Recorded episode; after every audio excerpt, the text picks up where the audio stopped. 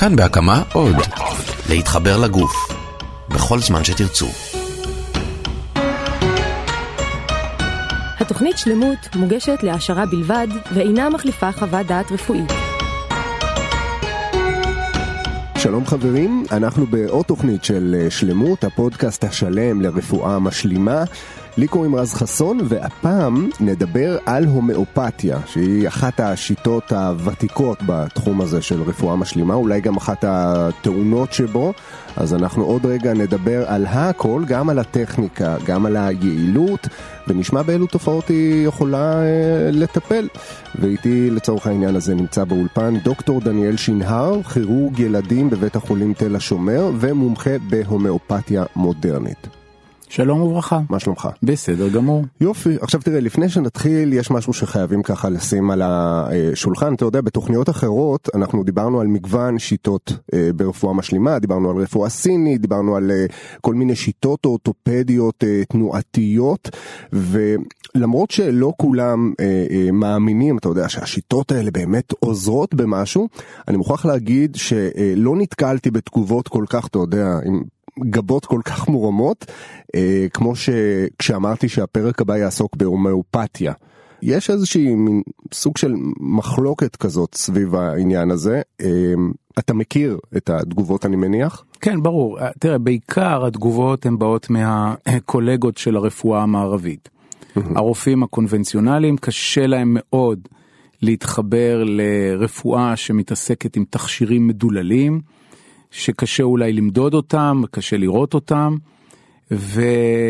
אבל מצד שני אנחנו חייבים לשים את הדברים על השולחן שהרפואה הזאת קיימת כבר אה, למעלה מ-200 שנה.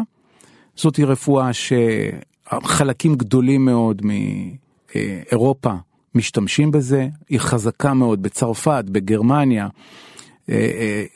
המון טיפולים יש שם רשמית שהמדינה מממנת להומאופתיה, זאת אומרת, אה, לא יכול להיות שמשתמשים בזה כבר כמה מאות שנים וזה הכל בלוף וזה הכל לא עושה כלום, כי אי אפשר להוליך שולל כמויות אדירות של אנשים, זאת אומרת שזה כנראה עושה משהו. הבעיה היחידה שכנראה יש מעט מטפלים טובים שיודעים להשתמש בשיטה הזאת. Mm-hmm. והיום אנחנו יודעים שככל שעובר הזמן אנחנו יכולים יותר ויותר לחקור. ובאמת זה אחד הדברים שאני מתעסק איתם זה באמת לחקור מה זה עושה והיום אני יודע ממש ברמה ביולוגית וברמה מד... אה, אה, מעבדתית מה התכשירים האלה יודעים לעשות ואיך הם עושים. אז זהו בוא, בוא נדבר רגע על הטכניקה רק כדי לדייק אותה בהומאופתיה המסורתית שהיא אה, יחסית אתה יודע אם היא מוכרת למישהו אז uh, הציבור הרחב מכיר uh, דווקא uh, אותה. נכון, מה שמוכר יותר זה ההומאופתיה הקלאסית, mm-hmm. שהיא באמת משתמשת בתכשירים מדוללים, והעיקרון ה... בוא נאמר המרכזי שלה זה העיקרון שנקרא דומה בדומה יטפל. זאת אומרת שאם אני אקח דוגמה mm-hmm. שכשאתה נעקץ על ידי דבורה נניח אז אה, אתה מקבל חום נפיחות כאב אודם מקומי שזה התופעות של העקיצה. עכשיו אתה לוקח את העוקץ של הדבורה מדלל אותו הרבה הרבה הרבה פעמים ומשתמש בזה כדי לטפל בכל פעם שאתה תראה אודם נפיחות ו- וכאב באיזשהו מקום. זאת אומרת, אתה לוקח את אותו גורם שגרם לאודם ולנפיחות ולכאב ומשתמש בו כטיפול לאודם נפיחות בכאב, אבל בצורה מדוללת. זה מה שנקרא דומה בדומה יטפל. מה שעולה לי לראש עכשיו זה לצורך העניין, זה השימוש ב... נניח חיידקים מוחלשים כדי לחסן. אפשר לנסות, נניח. אפשר נניח לתת אה, קונוטציה כזאת, השוואה כזאת לרפואה אה, המערבית, למרות שזה לא בדיוק כן, אותו, אותו לא... רעיון, אבל, אבל בגדול זה הרעיון. ו, ו... השאלה היא מה נשאר בדבר הזה, כי אני קראתי קצת על אה, רמות הדילול, זאת אומרת, זה מה נשאר שם? מדללים בעיקר במים ובאלכוהול? מדללים, נכון? מדללים את זה או במים או באלכוהול, mm-hmm. כאשר בדרך כלל זה דילול במים, החומר האלכוהולי הוא רק המשמר של זה כן. בצורה הסופית. ובהחלט אה, לאנשים קשה מאוד להתמודד עם העניין הזה שיש שם, אה, אה, שוב אני אומר, מה שבדרך כלל הוליך את ההומאופתיה הקלאסית זה העניין הזיכרון האנרגטי של המים שהם זוכרים את החומר הראשוני שהיה שם ואין שם כמעט שום חומר.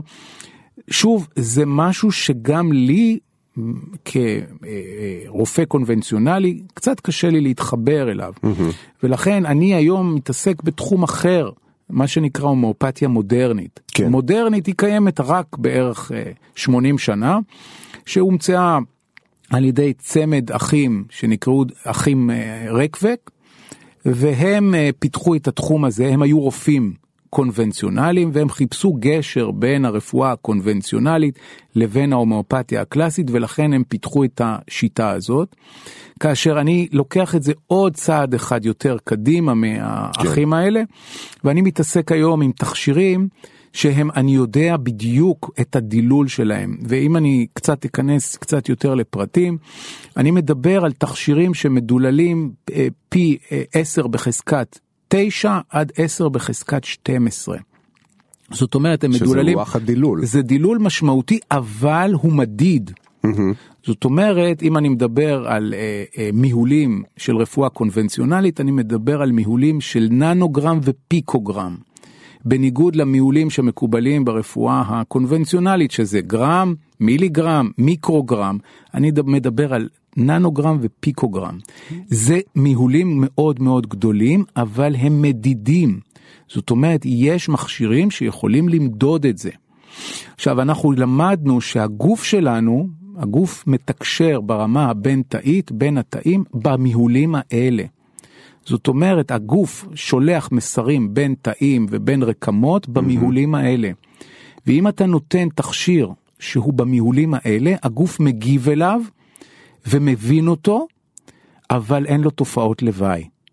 כשאתה נותן את המיהולים של המיליגרם והגרם, או אפילו מיקרוגרם, הגוף מגיב לדברים האלה, אבל אתה מקבל גם תופעות לוואי. כי מה? כי זה גדול עליו? כי זה גדול עליו, אתה מפציץ אותו ברמות פי הרבה מאוד ממה, ממה שהוא צריך. מסוגל. אז הוא מגיב, אבל כיוון שהוא מגיב ביתר ובעודף, אז אתה מקבל גם תופעות לוואי.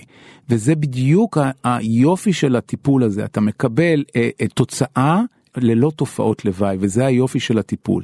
ולכן התכשירים שאני משתמש בהם היום, שהם תכשירים סופר מודרניים, הם אה, אה, באים במיהולים האלה, ולכן אני מקבל תוצאות טובות, יחסית מהירות, ואתה לא שומע את אותם אה, תלונות של מטופלים שאומרים, אה כן, ניסיתי כבר הומאופתיה וזה לא עזר.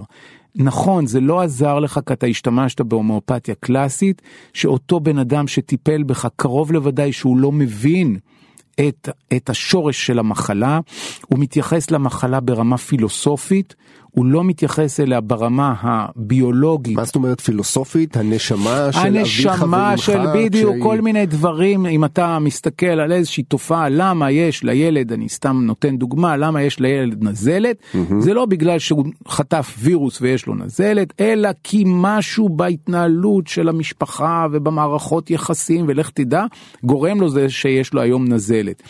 ו...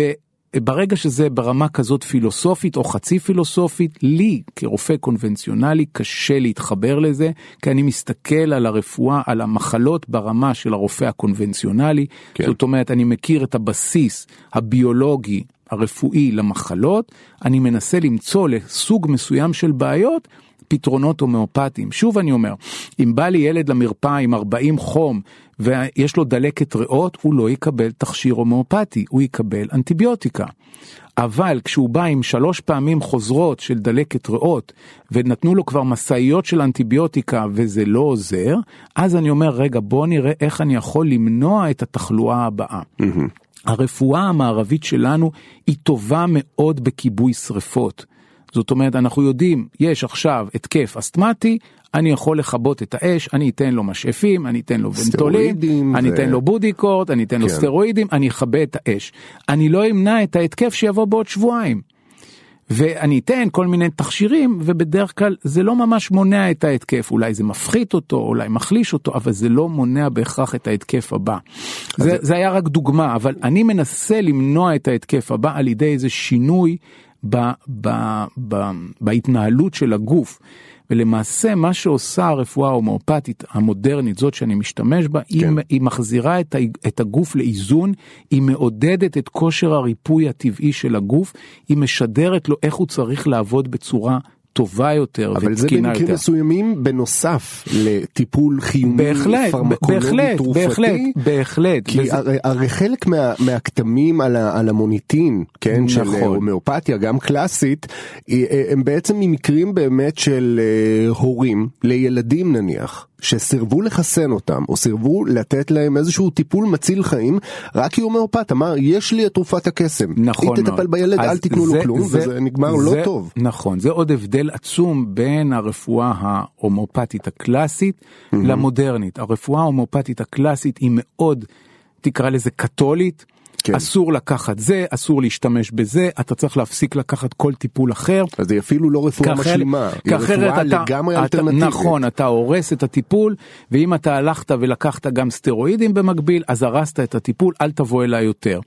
זה לא, הטיפול שלי משתלב עם כל טיפול קונבנציונלי, אני גם לא מטיל שום חרמות של אוכל על הילדים המטופלים, אני לא משנה להם את התזונה, אני לא אומר להם אל תאכלו את זה או אל תאכלו משהו אחר.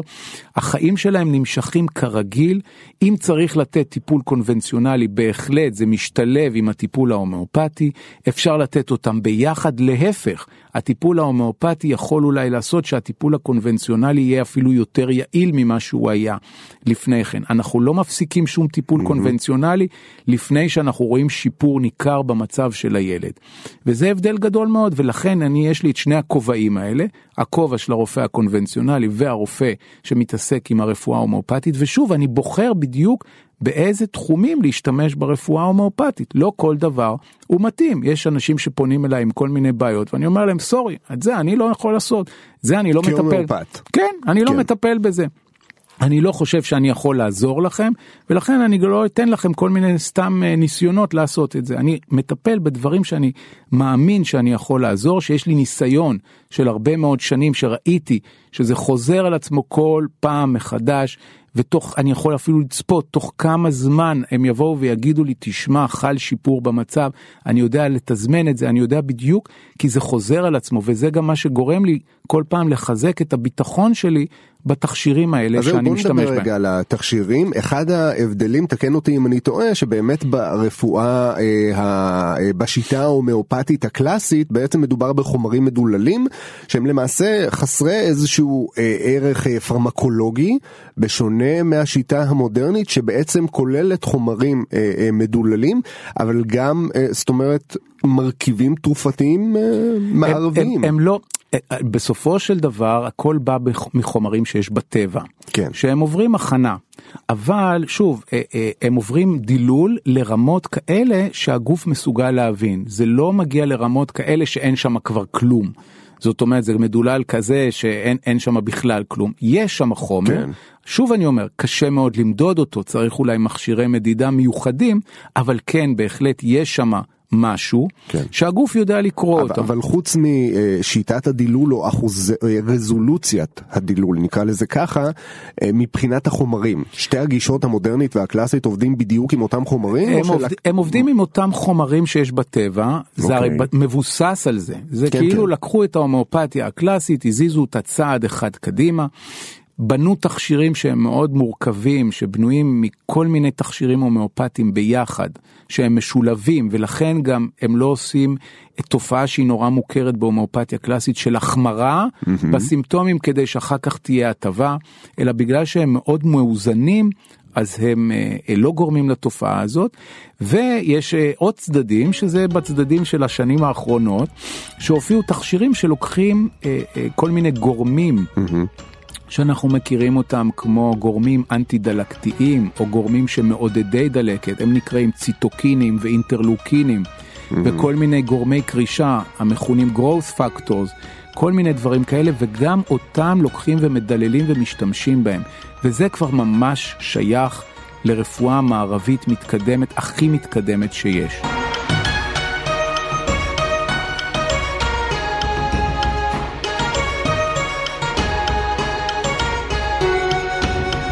יש לך ניסיון כרופא קונבנציונלי לפחות 30 שנה, נכון? אמת. מה, למה בחרת דווקא בהומאופתיה בתור אה, תחום נוסף, כן, אה, ש, שאתה עוסק בו כ-15 שנה? שאלה, שאלה מצוינת, זו שאלה? שהרבה הרבה מטופלים באים ושואלים אותי, תגיד לי איך זה בכלל מתחבר, כירורג ילדים עם הומאופתיה זה נראה כאילו שני עולמות שלא מסוגלים ללכת ביחד. אבל הם כן יכולים ללכת ביחד כי אני משתמש בזה כעוד כלי.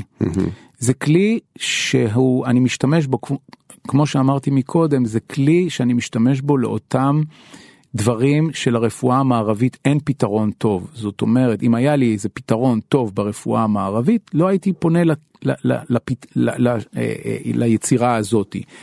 אני משתמש בזה בעיקר לבעיות שבהם לרפואה המערבית אין פתרון טוב, או שהפתרונות הם חלקיים בלבד, ופה אני מצאתי עוד כלי שמשמש לעזור לאנשים. ואני יכול להגיד שהסיפוק מלעזור, אם, אם אימא מצלצלת אליי ואומרת לי, תשמע, הילד הזה, אני סתם אתן דוגמה, כן? כן. כן. הילד הזה בשלושה חודשים האחרונים היה לו שבע פעמים דלקות אוזניים. עם חום והילד כל הזמן לא הולך לגן והיא מצלצלת לי אחרי חודשיים שלושה ואומרת תשמע שלושה חודשים הילד הזה לא היה לו שום דלקת אוזניים אני לא ראיתי את רופאת הילדים שלנו כבר שלושה חודשים היא לא יודעת איפה נעלמנו. זה מבחינתי סיפוק לא פחות טוב מאשר שעשיתי איזשהו ניתוח מוצלח בבית החולים. סיים סיים. נכון, מבחינת מבחינתי, התוצאה. מבחינתי, אני, אני מרגיש ממש, אני אומר לה, תשמעי, עשית לי את היום. צלצלת, אמרת לי את זה, עשית לי את היום. ו, ומבחינתי זו הצלחה לא פחות חשובה, כי אם אני הצלחתי לעזור לו ולמנוע ממנו תחלואה מיותרת, ותחלואה כמובן אצל ילדים זה, זה תחלואה של כל המשפחה, כי כולם מפסידים עבודה וכולם לא הולכים ל, ל, ל, לעיסוקים שלהם, אז זה מבחינתי הצלחה, וכשאתה רואה את זה מול העיניים, אתה אומר, תשמע, עשית משהו טוב. זה, זה פתרון טוב, עשית משהו שהוא מוצלח ואתה יודע שזה מה שגם יקרה, אני יודע לצפות שזה גם מה שיקרה במרבית המקרים. כן, אז דיברנו על המשפחה, בואו בוא נדבר באמת על הייעוד של, ה, של התכשירים עצמם. אה, בוא נגיד ברפואה מערבית, הרבה פעמים אתה לוקח כדור, אם זה לכאבי גב, אם זה משהו אנטי דלקתי, ואז כשאתה יודע, כשבן הזוג או כשבת הזוג יש להם משהו דומה, הם יכולים לקחת את אותו כדור, לא משנה אם זה, עד כמה זה אחראי במובן הזה, אבל זה יכול לעזור. בהומאופתיה מודרנית, התכשירים הם פר מטופל או שמה שאני לוקח אני יכול גם לתת לילד ברגע שיש לו חום? איך זה עובד? אה, יש ויש, זאת אומרת, אה, אה, יש, יש בוא נאמר תופעות מסוימות או מחלות מסוימות, שבדרך כלל אני אתן פחות או יותר את אותו דבר. ועד כדי כך שאפשר אפילו לייצר איזושהי אה, פורמולה שהיא תהיה קבועה לאותה בעיה וברור שאם יש ילד אחד נניח שיש לו אה, דלקות אוזניים חוזרות אז אה, ויש עוד פתאום ילד אחר במשפחה שהוא בא עם אותם סימפטומים אז אז, אפשר. אפשר אפשר לתת לו את זה זאת בעיה. אומרת זאת תרופה שיכולה להתאים כן. אבל כמובן שיש אנשים שבאים עם איזה שהם בעיות שאני צריך להרכיב להם אה, תכשיר שהוא לא.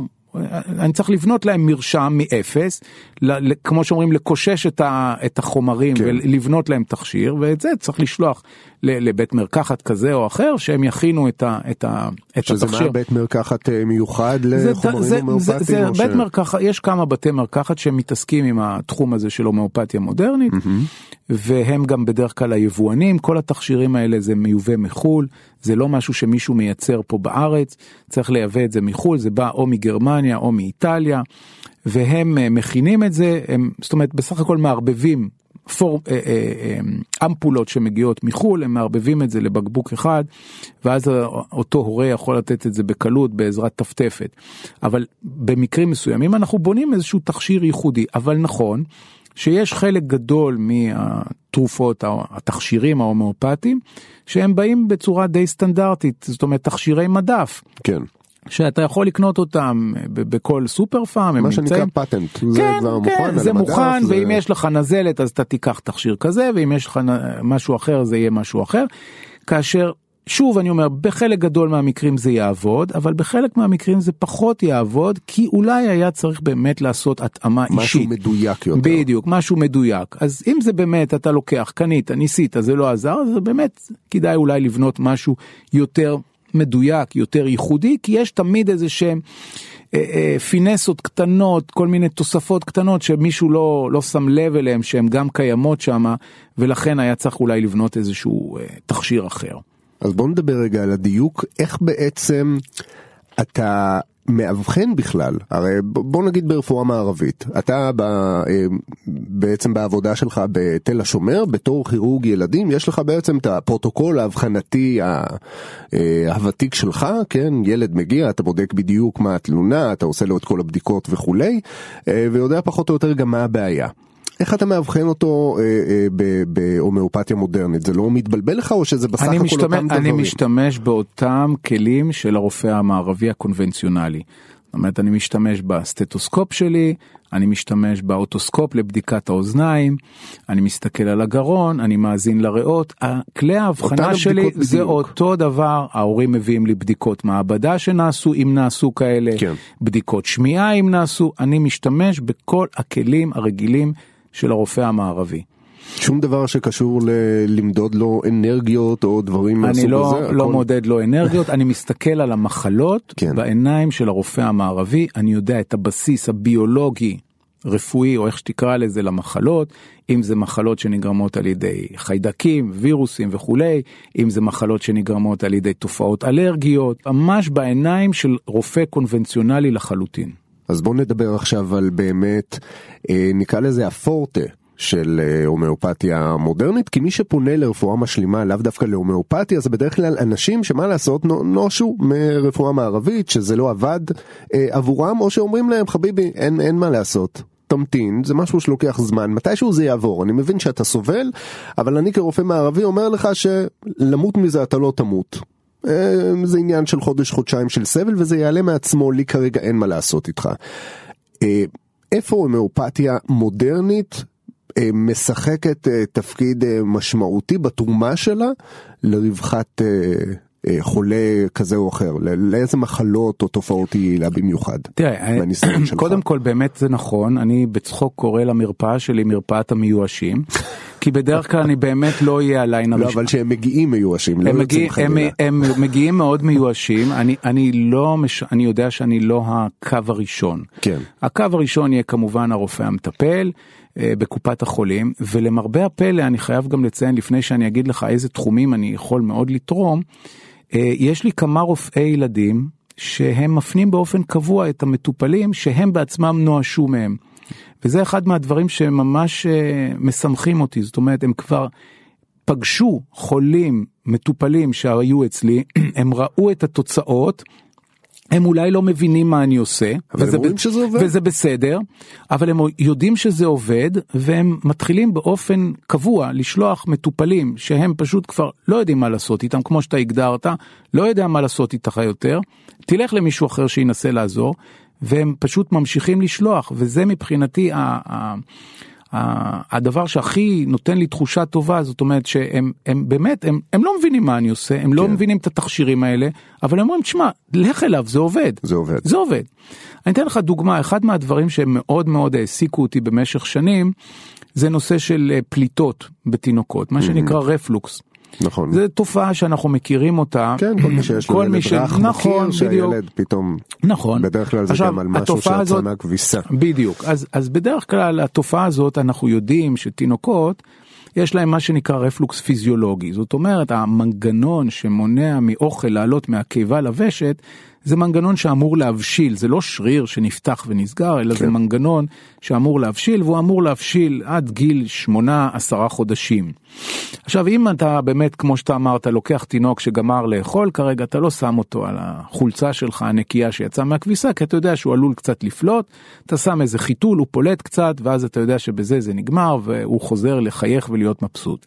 אבל הרפלוקס הזה, הפיזיולוגי הזה בהחלט יכול להיות גם רפלוקס ממש פתולוגי. זאת אומרת התינוקות האלה יכולים לפלוט כמויות גדולות של אוכל מיד אחרי האוכל וגם שעות אחרי האוכל. שזה בסדר סביר אבל הד- התופעה הזאת גם גורמת להם להיכנס לאי שקט נוראי, כי פשוט יש להם צרבת. ואז אתה מקבל הורים שמגיעים לך במצב של תשישות מוחלטת, עם תינוק שהם מחזיקים אותו מהבוקר עד הערב על הידיים, הילד לא מפסיק לצרוח יום שלם. כי לא הם טוב הולכים, לו. לא טוב לו, הוא סובל, הוא מתחיל לאכול ומתנתק, הוא מקשיט את הראש אחורה, הוא זורק את הראש אחורה, הוא מתפתל, הוא לא ישן. ופשוט הם הולכים לרופא המטפל, הרופא המטפל בודק את הילד, אומר אני לא יודע, אין אין לו שום דבר, הילד נראה לי בריא לגמרי, אני לא יודע מה אתם רוצים ממנו, וזה חוזר חלילה, והם מגיעים, וזה לא צחוק, הם מגיעים באפיסת כוחות טוטאלית, בעיקר האימהות, כי לאבא עוד יש את היתרון שהוא יכול להסתלק בבוקר לעבודה. והם פשוט מגיעים באפיסת כוחות טוטאלית אה, שזה מכניס מתחים למשפחה זה יכול להרוס את המשפחה. עכשיו אותו תינוק אם הוא אוכל לדוגמה 100 cc ופולט 50 אז ככל שעובר הזמן הוא מתחיל גם לא לעלות במשקל נכון. הוא מפגר בעלייה במשקל הוא שובר את האחוזונים ואז כבר מתחילה להיות בעיה שהוא לא מקבל מספיק אוכל וחלק מהתוכן הזה שהוא פולט הוא יכול לשאוף לריאות ואז הוא מפתח צפצופים והתקפים של קוצר נשימה ואני לא רוצה להגיע להגיד שזה אה, יכול להגיע עד אפילו למה שאנחנו בזמן האחרון שומעים יותר את הנושא של מוות בעריסה. שזה שיכול- מה? שזה בעצם שפשוט חנק? חנק הוא, הוא פולט ושואף פנימה את, ה, את התוכן שהוא פולט ו, וזה עלול גם להגיע עד לדברים האלה. אז בעצם לרופא מערבי גם אם הוא מזהה שמדובר באיזושהי בעיית ריפלוקס אז, אז, הרופא, מוגברת. אז הרופא המערבי אה, קודם כל מנחה אותם אה, אה, לעשות שינוי תנוחה, להגביה את הראש, שזה טוב, זה אבל נכון. תכלס אין לו מה זה לעשות נכון, עם לא, אה, אני אגיד לך, הוא נותן להם כלכלה מיוחדת, אוקיי. ומה שהוא מציע להם בסופו של דבר כטיפול תרופתי, הוא מציע להם את אותו תכשיר שנותנים לצרבת של מבוגרים, שזה נקרא זנטג או לוסק, שהוא מוריד את החומציות של זה הקיבה. מבוסס אה, סידן? כן, לא, זה מונע, לא. זה מונע, לא, זה מוריד את, זה לא, זה מוריד את הפעילות, את ההפרשה של החומצה בקיבה, והוא לא גורם לזה שהאוכל לא יעלה למעלה, הוא עושה שהוא יהיה קצת פחות חמוץ. זה לא פותר את הבעיה של הרפלוקס, ובאמת הוא אומר להם, תצטרכו להתאזר בסבלנות עד שהילד יגדל עד שזה וזה יעבור יעבור, פשוט. בדיוק, עד שזה יעבור. אבל לצערנו הרב יש ילדים שלא קראו את הספר והם מגיעים גם לגיל שנה ויותר והם עדיין ממשיכים נמשך. עם פליטות כן הם לא קראו את הספר וזה לא נפסק להם. אז אחת התופעות האלה שמאוד מאוד אה, העסיקה אותי זה הנושא הזה. ואז ישבתי והתחלתי לחפש איזה שהם פתרונות אה, בתחום ההומאופתי שיכולים לעודד את ההבשלה של המנגנון הזה. ובאמת אחרי חיפוש של ניסיונות של כמה שנים מצאתי איזשהו הרכב של תכשירים הומאופטיים שמעודד את ההבשלה של המנגנון הזה שזה לא יקרה בכך וכך חודשים אלא שזה יקרה תוך כך וכך שבועות. ואני יכול. עכשיו אה, אה, ויכול להגיד שעשינו עבודת מחקר על הנושא הזה ובאמת ראינו שבשימוש עם התכשיר הזה אנחנו מגיעים לאחוזי הצלחה שעולים על 85 אחוז. זאת אומרת זה אחוזי הצלחה מדהימים. זה נשמע ככה, כלומר 85 אחוז מהילדים, מהמטופלים, ש... מהמטופלים, שהגיעו עם התופעה פשוט פשוט זה נעלם כאשר הכי מוקדם זה היה כן. זה היה משהו כמו ארבעה ימים שפשוט האמא צלצלה ארבעה ימים. כן האמא צלצלה אמרה תשמע אחרי ארבעה ימים הוא הפסיק לפלוט אין אין יותר פליטות זה נגמר הממוצע זה בדרך כלל מתחיל להגיב תוך שבועיים שלושה ואז אה, אתה רואה פתאום האמא מספרת שהאי שקט נעלם הילד רגוע אוכל בהנאה מתחיל לעלות במשקל. אה, לא פולט, הכמויות של הפליטות יורדות, ואתה צופה את זה, אני יודע להגיד, שאני אומר לה, תראי, תוך שבועיים שלושה, תראי שיפור, שיפור. ובאמת היא מצלצלת ואומרת, תשמע, אמרת שלושה שבועות, ובאמת אחרי שלושה שבועות הילד מרגיש טוב יותר. ויכול להיות שאחרי חודש, חודש וחצי, אין יותר שום פליטות, הטיפול יימשך כשלושה חודשים כדי להטמיע את זה בתוך המערכת, ואז אתה מפסיק את הטיפול והילד ממשיך להיות בסדר. אז בעצם כשאתה עושה את המחקר הזה בילדים אתה גם איכשהו חומק מאפקט הפלציבו שנהנים לדבר עליו ולייחס כי- אותו לרפואה משלימה כי ילד לא באמת מבין. בדיוק, הילד לא הוא- יודע שהוא קיבל. כן. וזה, זה לא אמור לשפר את התחושה הוא- שלו, הוא- עצם נכון. העובדה שהוא בטיפול. הוא לא יודע, הוא לא כן. יודע, הוא לא יודע. הדבר, הבן אדם היחידי שיודע זה האימא. האמא יודעת שהיא נותנת לו משהו, אבל הוא עצמו לא יודע. כן. ולכן אה, קשה מאוד להגיד שזה היה פלצבו, שזה היה מגיב אותו דבר אם היו נותנים לו מים, כי לא, כי הוא לא יודע שהוא מקבל. כן. עכשיו, התכשיר הזה, אה, אה, עשינו, עשיתי עליו את העבודת מחקר משום שרציתי גם לרשום אותו בחו"ל. והוא באמת רשום בארצות הברית, הוא, הוא קיבל אה, אה, אישור, אה, רישום של ה-FDA האמריקאי, ולהפתעתי הרבה התברר לי שיש גם אנשים מבוגרים שסובלים מצרבות, שלקחו את התכשיר הזה, והם באו ודיווחו שהם מרגישים יותר טוב, שזה עוזר להם. זאת אומרת, אני, אני באופן, לא, לא רשמתי את זה כהתוויה לטיפול במבוגרים, אבל מסתבר שזה עוזר גם למבוגרים. אז אתה, אתה רואה את התוצאה, אתה רואה את זה שזה עובד, אתה רואה שזה משפיע, וההרגשה הטובה שלך מזה שאתה עזרת למשפחה כזאת היא, היא, היא עצומה.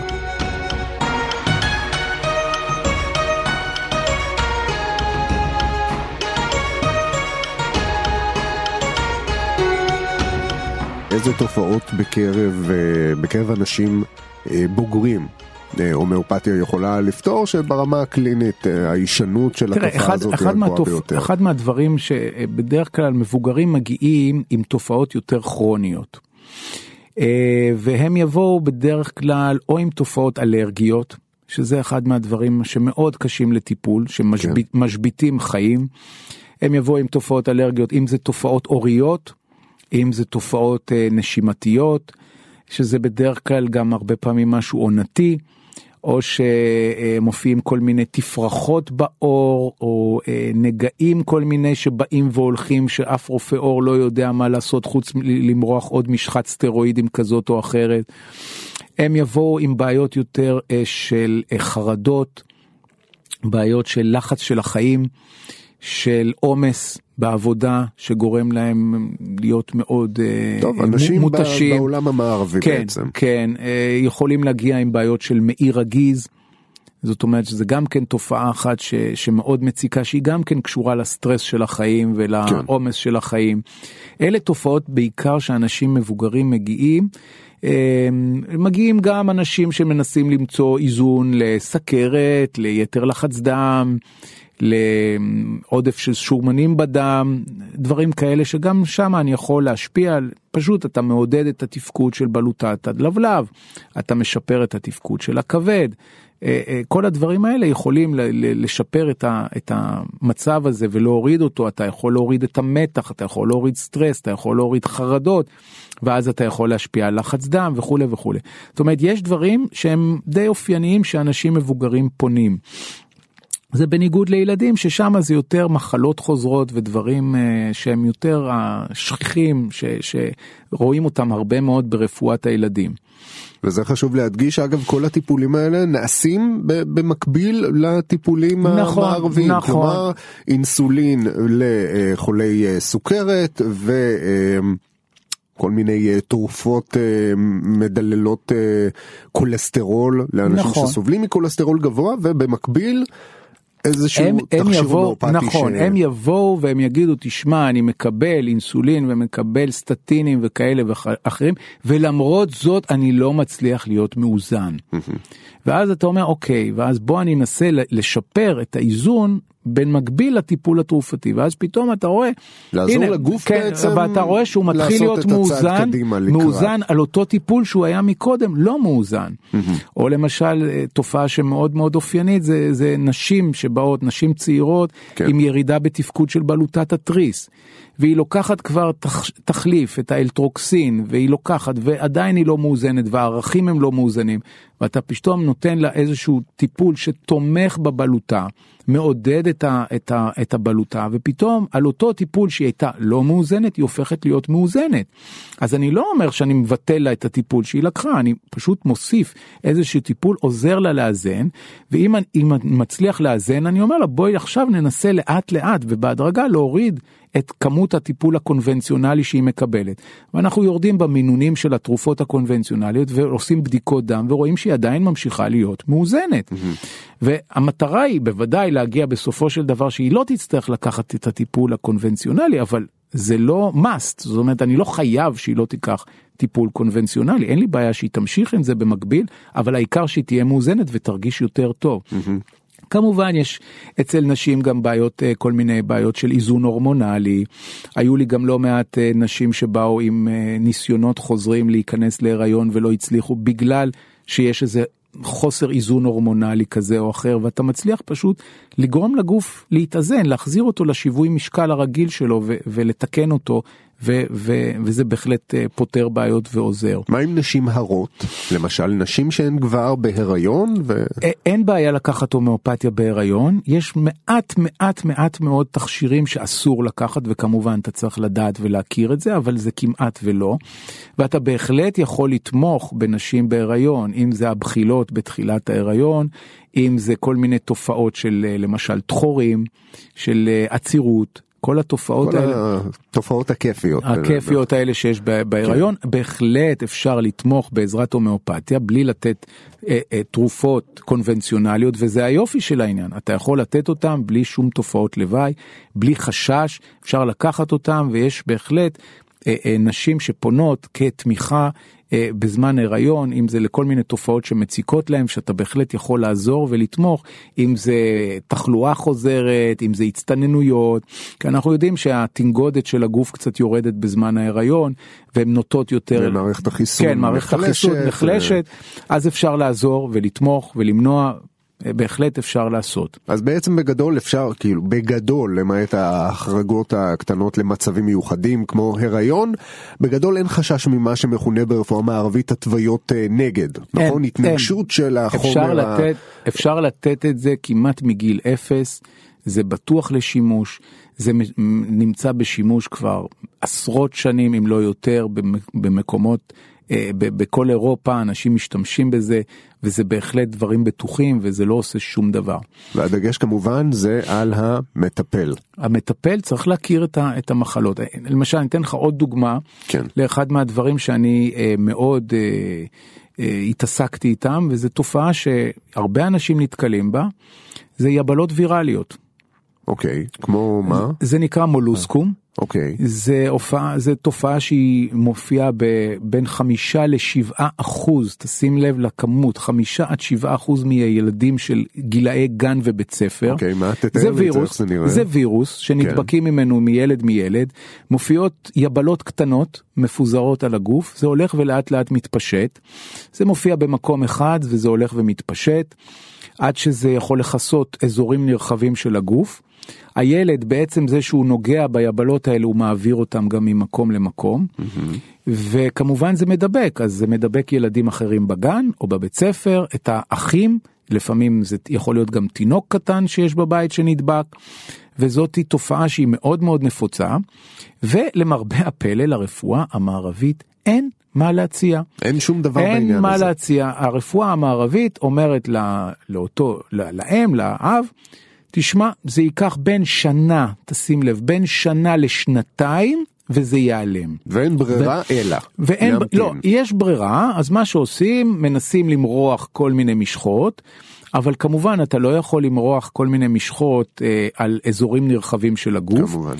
אה, שיטה נוספת זה לצרוב את זה עם חנקן נוזלי, וזה גם כן, אין בזה הרבה היגיון, כי אתה... צריבות חנקן נוזליה זה ממש... זה משאיר אה, צלקות, כן. בוודאי, ואתה צורב במקום אחד, למחרת היום זה יוצא במקום אחר, כי המחלה היא מחלה סיסטמית. זאת אומרת, כלל גופית, זה לא מחלה של אותה יבלת בודדת. ועוד שיטה זה לסלק את זה עם כפיות ולשרוף, וזה כבר הופך להיות פעולות, אם זה באזורים נרחבים של הגוף, זה הופך להיות פעולות בהרדמה כללית. וואו. וזה זה זה רעה חולה ו, והגיעו אליי כבר לא מעט אה, הורים שפשוט הגננת אמרה תוציאי את הילד מהגן אני לא וואו. מכניסה אותו לגן כי זה מחלה ממש אה, מדבקת צרעת.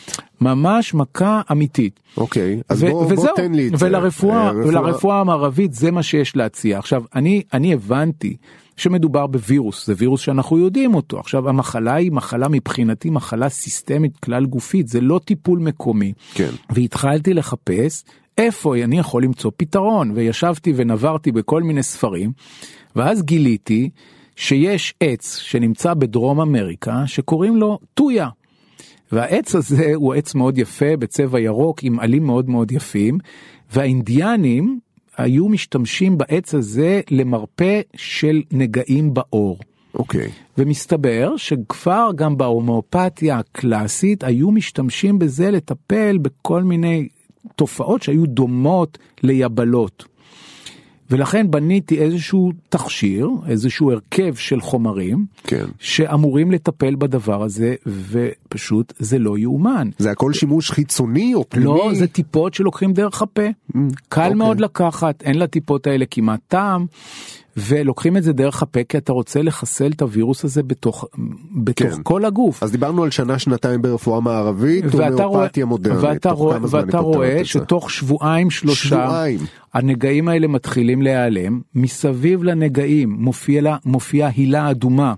זאת אומרת, כנראה שתאי דלקת רצים למקום הזה ומזהים את הנגעים ומחסלים את זה, וברגע שמופיעה הילה האדומה, הנגע הזה תוך יום יומיים נופל ונעלם, לא נשארים צלקות, רצויה. נכון, ו- ה- ה- ה- ה- ותוך תקופה של מספר חודשים הילד הזה מתנקה לחלוטין. ילדים שהיו מכוסים מכף רגל ועד ראש פשוט באים אחרי חודש וחצי, חודשיים של טיפול, הם נקיים לחלוטין, אין עליהם כלום. וזה פשוט משהו שאין, אנשים שולחים לך תמונות של לפני ואחרי ואומרים, תשמע, אני לא יודע מה להגיד לך. אני יכול... דברים שגם כירורג ילדים רגיל שאינו הומאופת לא היה מצליח הוא לא, אה, לא מסוגל, אין, למצוא אין להם, לזה אה, טיפול, היה לנו מקרה די מעניין כן. של איזה מישהי ישראלית שגרה בהונג קונג. שהילדה שלה אה, אה, נדבקה במולוסקום, שם כנראה יש הדבקה מאוד גבוהה בגלל שהם חיים בתנאי לחות מאוד גבוהים, כן. והיא הלכה שם לרופאים גם מקומיים שעוסקים ברפואה סינית, שם זה מאוד מקובל הרפואה הסינית, וגם ברפואה מערבית. והם אמרו לה שאין להם שום פתרון לעשות, איכשהו הגיעה דרך האינטרנט וקראה וביקשה שאנחנו נשלח לה, שאני אשלח לה תכשיר לדבר הזה, שלחנו לה והיא פשוט אמרה שהיא לא מאמינה, הכל נעלם, היא. הלכה לרופאה הסינית שלה שם ואמרה לה תראי מה שפה קרה, היא אמרה לה אני לא מבינה איך לא זה קרה, את זה." אני לא מבינה איך זה קרה, והיא אמרה שזה פשוט אה, לא יאומן, היא לא מאמינה איך זה שינה את ה... מקצה לקצה, תוך זמן מאוד קצר הילדה החלימה לחלוטין. זאת אומרת, אתה רואה שזה עובד, אתה רואה בבדיקות חוזרות, זאת אומרת זה לא וואלה הצליח לך אחד ושיחקת אותה, אתה רואה שזה חוזר על עצמו פעם אחר פעם אחר פעם. כמובן שזה לא מטפל, לא כולם. זה לא מצליח כמו ברפואה הקונבנציונלית אין 100 אחוזי הצלחה אבל אם זה אבל מתקרב אחוזי השיפור הם הם גבוהים. אחוזי השיפור נעים באזור ה-80 אחוז של הילדים מחלימים זאת אומרת כן. שאתה רואה אחוזים כאלה זה לא משהו שאתה יכול להקל בו ראש זה אחוזים מאוד מאוד גבוהים שהם לא הם לא בטלים בשישים ואין לאף אין גם ברפואה הקונבנציונלית אחוזי הצלחה. שמתקרבים ל-100 אחוז. זה נכון. האחוזים הם אה, בכל, בכל מקרה אין, אין 100 אחוז וגם אני לא מתיימר ל-100 אחוז ואני גם אומר את זה להורים. אני לא, אני לא עושה פה לא הוקוס פוקוס ולא עושה כשפים, אני בסך הכל מנסה לעזור איפה שהרפואה המערבית לא כל כך מצליחה לעזור. כן. טוב אז הנה נגענו בהומאופתיה אפילו ונשארנו בחיים ויותר מזה. כן. שזה נהדר. אה, דוקטור דניאל שנהר, כירורג ילדים בבית החולים תל השומר ומומחה בהומאופתיה מודרנית, חשוב להדגיש ולומר, תודה רבה לך. תודה לך. אה, תודה רבה גם לטכנאי אסף רפפורט וגם אה, לכם על ההאזנה לעוד תוכניות של שלמות. אתם מוזמנים לגלוש כבר עכשיו לספריית הפודקאסטים שלנו בכתובת www.kan.org.il/פודקאסט. אה, תוכלו למצוא שם בנוסף גם את אה, ערוצי הפודקאסט האחרים שלנו בהמון תחומים מעניינים אחרים, מומלץ בחום. אה, אנחנו נשתמע לנו כאן בעוד תוכנית של שלמות בפעם הבאה. עד אז, להתראות.